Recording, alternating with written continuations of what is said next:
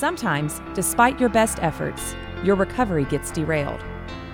Powerful life triggers, a lack of support, a wrong turn. Relapse happens. It's frustrating, but the important thing is to not wait another day to get back on track. Foundations Recovery Network is here to help, with more than a dozen outpatient programs and six residential treatment centers to choose from.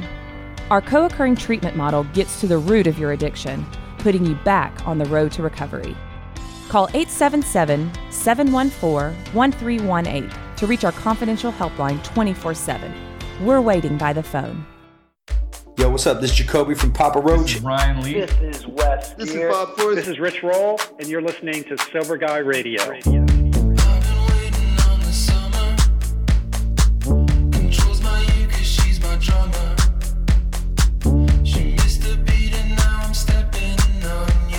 Yo, what's up? Thank you for tuning in today. Thanks to humans for bringing us in as always. And thanks to you for supporting the show. We're going to be podcasting live from the Innovations in Recovery Conference, which will be held down at Hotel Del Coronado in San Diego, California. That's April 9th through the 12th. Um, you can find more information out about that conference at foundationsrecoverynetwork.com slash events.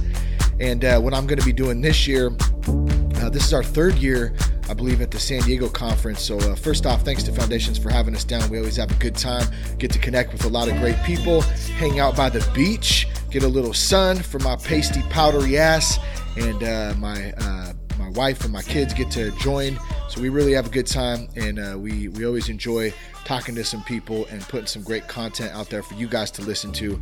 What I'm going to be doing is releasing that uh, those those episodes that we do immediately afterwards. So um, at the latest, they'll be same day. That way, you guys can kind of follow along as the conference is happening, um, and you can hear some of the content that's being recorded that same day. So look out for that uh, this uh, this week, uh, this next week coming up, and uh, stay tuned there. We'll always have a good time, and uh, we'll have some great guests and some good content, some good conversation, and some good knowledge to drop on you guys. Uh, so with that, um, today's little session, I think, is going to be a nice little freestyle session. I had a great conversation with my friend Amy Dresner today uh, for the project that we're working on, which I'll be announcing soon. And uh, we, man, we, we talked about a lot of stuff. We talked about relapse and we talked about some other things. So some of that content's going to be uh, coming out to a uh, to a podcast video site near you soon. So look out for that. And I'll be making a formal announcement here in the next, I don't know, 30 days roughly and I'm pretty excited about about that. And so I'll kind of leave it at that for now. I don't want to uh, don't want to tease y'all too much. Next on the agenda for today, guess what? I don't have an agenda, and that's always what's cool about this. Um, this podcast is we get to uh, we get to have a little bit of fun, and we get to uh, explore some new topics, some new content. Uh, one of the things I wanted to to go over actually, now that I think about it, is um, something that we talked a little bit about today about having fun in sobriety and letting loose and not taking ourselves so damn serious all the time. Life can throw some curveballs at us. Life can throw us some shit at times. And uh, man, uh, you wake up one morning, you think everything's cool, and you're eating a shit sandwich for lunch. And uh, what do you do? You know, how do you handle that kind of stuff? How do you? Uh, what do you rely on? What do you lean on? You know, are you leaning on a mentor, a sponsor? Are you leaning on a meeting? Are you leaning on your um, your significant other to kind of help you through some of these things? Uh, which I wouldn't recommend as a first source. Not that your significant other can't be your greatest ally and companion and friend, but you know that said, in this recovery space, it's really important to have somebody else outside that's got an outside perspective that's not going to have a biased opinion uh, on that. So whether that be a friend, a mentor, a sponsor, or somebody at a meeting, people you're connecting with in community uh, can really, man, just really be that safety net when life does feed you that shit sandwich, and sometimes it force feeds you that sh- that shit sandwich, and uh, you don't really have have much of a choice. So in that, how do we find the fun? in life still when we're going through these types of things when we're going through these ups and downs of uh, of life and I think that goes back to rule 62 don't take yourself so damn serious. We've got to learn to laugh. We've got to learn to understand that we're right where we're supposed to be at that moment, in that moment. And uh, that's that's part of what I'm continuing to learn on the daily is being happy with where I'm at right now, whether that's high or whether that's low. And uh, it's it's not an easy thing, let me tell you. Uh, I have my moments during the day, but if we really do if we're really locked in to that space where where we're we're living in the moment, you know, we're not future tripping, we're not beating ourselves up on the past, we're just living for now. You know, that's where we can get in a in a state of peace. And when I say that, I say that with you know, taking into consideration that it's still okay to have goals. We must have goals. We have things that we look forward to. We have we have to make plans sometimes. We have things that need to get done. But those those things, those plans, those goals can come at the same time as practicing living in the moment, if that makes sense. So writing out your goals is one thing, future tripping on all those goals and why you're not there yet and how you're not, you know, as far as you'd like to be and all that stuff. That's not necessarily doing us any any favors really living in the moment. And, and so let me tell you how I do that, or let me tell you how I practice doing that because I'm I'm not great at it at all times. You know, one is is prayer and meditation, which I'm consistently learning. I know I've talked a lot about this in the last couple of weeks. At least I feel like I've had multiple conversations on the podcast and with different people about this meditation practice and prayer practice. And it really is, you know, like I said, I think last week, practice we don't just wake up one day and we're not good at, at we're not we don't just wake up one day and then we're good at something for most of us at least maybe there's the rare occasion where that does happen but we really got to practice at things no matter what it is we have to actively do the work that's something that amy and i actually talked about today was do the work you got to put in the work you can sit and listen to podcasts all day you can listen to my experience you can listen to other people's experiences through podcasts through guests but you can't you're, I don't I don't know what you can and you can't do. I'm not you. What I'm saying is I know I got to put the work in. You know, to actively progress, to actively change, to actively make progress in my in my recovery and living life. And what does that mean? What does putting the work in mean? Well, it means for me, it means getting up early. You know, starting my day off right with a cup of coffee, some meditation, maybe a walk. I need to get my ass back to the jog or to the gym, something that you know I've been struggling with lately. I talked a little bit about food last week, about my struggles with food and and that, you know, it's up and down. And so these are the things that that can keep me you know, even though I'm not turning to alcohol or drugs, thank God, these are the it, it's the same concept when I'm turning to food or when I'm not exercising, when I'm not doing the things, you know, that are making me full come full circle, I guess. Now here's kind of the caveat to that my buddy Dave and I talked about this at a, at a, on our way to the refuge meeting last week. Why am I constantly pushing? I feel like I'm constantly pushing. I got to go. I got to do this. I got It's like, man, can I ever just fucking sit back and just chill and not have to be just like on the go all the time? So what's the balance between that? What's the balance between doing, you know, all the things that I need to do which is what I'm talking about, puts me in a good space, waking up, prayer, meditation, walking, running, exercising, um, you know, going to a meeting, talking to my sponsor, meeting with my sponsor, talking recovery, doing a podcast, all these things, you know, then on top of that, I gotta, I gotta be Shane. I gotta be a dad. I gotta spend time with my kids, with my wife. I got work to do on, on the other end of everything to make a living. All of these things together. I'm constantly pushing. When do I not push? When is it okay to sit back and just not fucking do anything? You know, so, and these are, I'm just talking out loud right now. I'm speaking out loud and being real with you. These are the types of things that go through my mind. These are some of the conversations, very little pieces of them that, that I've kind of had in the last couple of weeks. So, you know, I don't have an answer for you. I have more questions for you than answers. But what I do hope to, to accomplish here is that, you know, some of these questions, you know, are not only helping me by asking them out loud, but hopefully they're helping you so you can start asking yourself some of these questions like, where's the middle ground here? Am, am I pushing enough? Am I not pushing enough? Am I doing just what I'm supposed to be doing? How do I know what I'm supposed to be doing? Only you know that. Only I know that. Sometimes I don't know what I'm supposed to be doing. It just depends. Here's here's what I'm getting at here. To kind of wrap this thing up, and then we're going to get to a piece um, that I recently read in a book called 12 Rules for Life An Antidote to Chaos. It's by Jordan Peterson. Um, really awesome, awesome dude, and got a lot of great work out there. We're going to get into that in just a minute, but um, great. Now I just completely forgot what I was going to say by getting see see what happens. I'm getting ahead of myself there. Um, what's what's pushing too much what isn't pushing enough now i'm trying to rack my brain on on what it was that i was going to uh, bring this thing full circle with and i completely spaced my mind damn that pisses me off it was so good too it was so perfect it was going to pull everything together hopefully i'll remember i don't have it for you guys i'm sorry i completely lost it in any case here's the most important thing i guess do what works best for you do what works for you. I can't say it enough. Do what works for you. What's your recipe? Only you know. Try things out. Keep an open mind. Um, it, it doesn't have to, it's not going to be perfect either. It's not going to be perfect. It's never going to be perfect. The longer I sit around and, uh, and wait for things to be perfect, the less I do. I don't get shit done because I'm waiting for everything to be perfect. So do what works for you. Push, pull, chill. You know, find a find a median ground, somewhere in the middle. But most importantly, don't drink. Don't go out and do drugs. You know, don't go back to those old those old ways.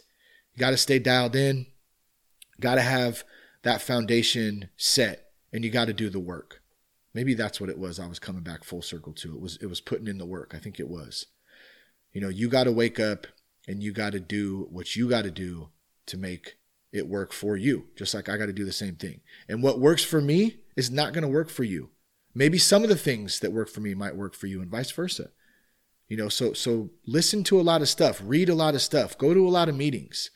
You know, listen to other people's experiences and take little bits and pieces from all of that shit and put it together into what works for you. But at the same time, have a solid foundation in a program, a sponsor, and uh, and and anything else that you want to add to that. Whether it's twelve steps, is it church, is it uh, you know, some prayer and meditation, all those types of things. I can't, I mean, it's all the same shit. I feel like I repeat myself. I feel like a broken record a lot of the time. You know, we get a lot of questions, a lot of emails. How do I do this? How do I do that? It's, it's actually real simple. Like have a, have a recovery program, show up and do the work. I mean, that's it. It's up to you. I mean, you can sit and work circles around it all day long and you're not going to get anything accomplished. You got to show up and you got to do the work. Okay.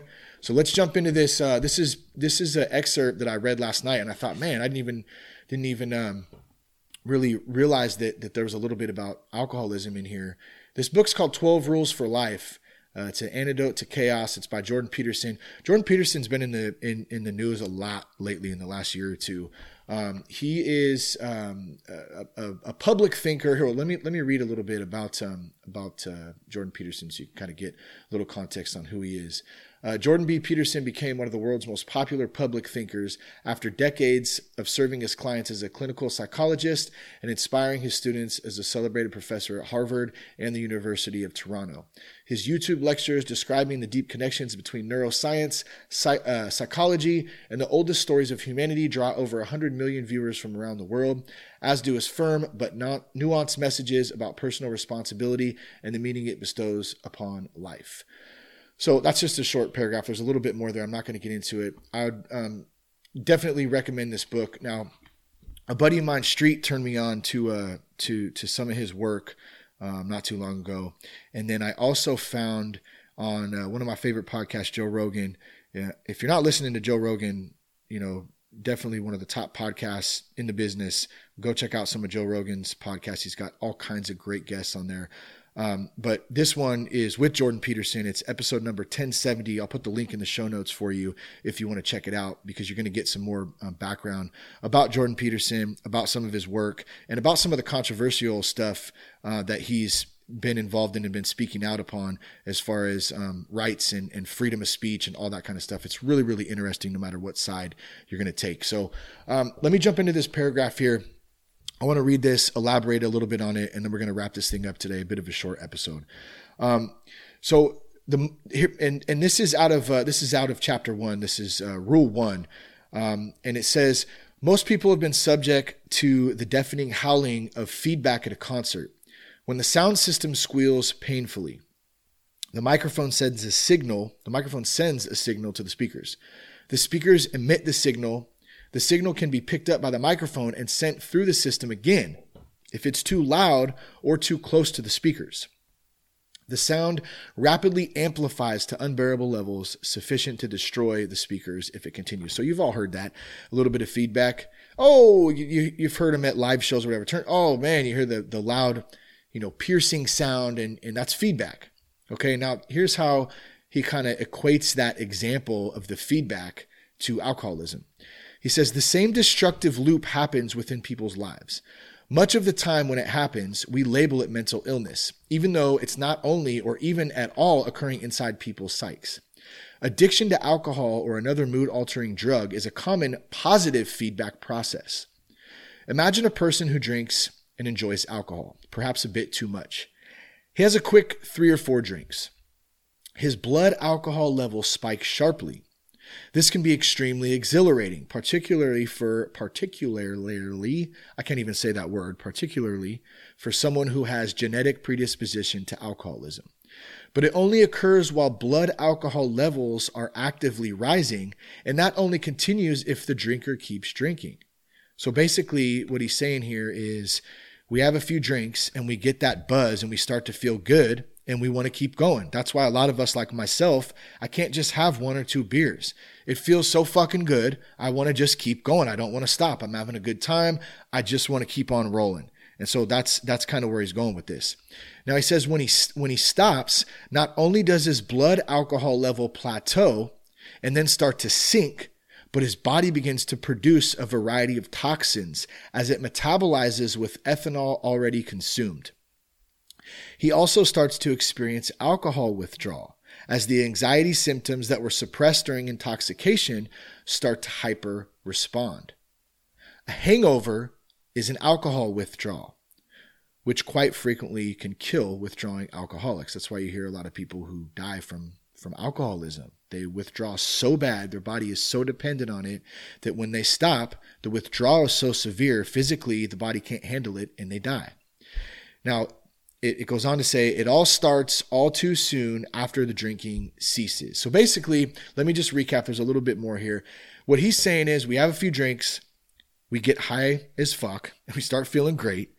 Okay, and then we don't want to stop. For me, I don't want to stop. I want to go all night. And then eventually, a lot of the time, it turned into getting cocaine and doing worse stuff um, you know, as the night would progress because I just want to keep going, pedal to the metal, baby. I want to just keep rolling. I, I can't stop. I don't want to stop in that point because I know partly when I do stop, I'm going to have to come down at some point, and that feels like dog shit. Who wants to come down after feeling like I just won the lottery? A lot of people would say, What does ecstasy feel like? I said, You ever won the lottery? No, well, neither have I, but I can imagine that's probably what it fucking feels like. Like I won the lottery. I feel great. I feel ecstatic. I feel super happy. I want to give. I want to love. I don't know why I'm talking about ecstasy. That just popped in my mind. But similar to alcohol, it feels great. You feel high. You feel, you're happy go lucky. You're relaxed. The anxiety's gone. You know, the, the depression is gone. I'm feeling great. Why would I want to come down from that? I don't. So what do I do? I continue on. I continue drinking. I continue going. And when I do have to come down, all I want to do is pass out as fast as possible. Okay, so he continues to say to continue the warm glow, and stave off the unpleasant aftermath, the drinker may just continue to drink until all the liquor in his house is consumed, the bars are closed, and his money is spent. This is page 19. Okay, I'm going to flip to page 20, just in case you happen to get this book and you can kind of um, go right into this part. Now, here he talks about the hangover, and he talks about, he kind of brings it back here. The next day, the drinker wakes up badly hungover. So far, this is just unfortunate. The real trouble starts when he discovers that his hangover can be cured with just a few more drinks the morning after. You ever heard the hair of the dog? People say, ah, yeah, let's get a little hair of the dog. Give me a Bloody Mary.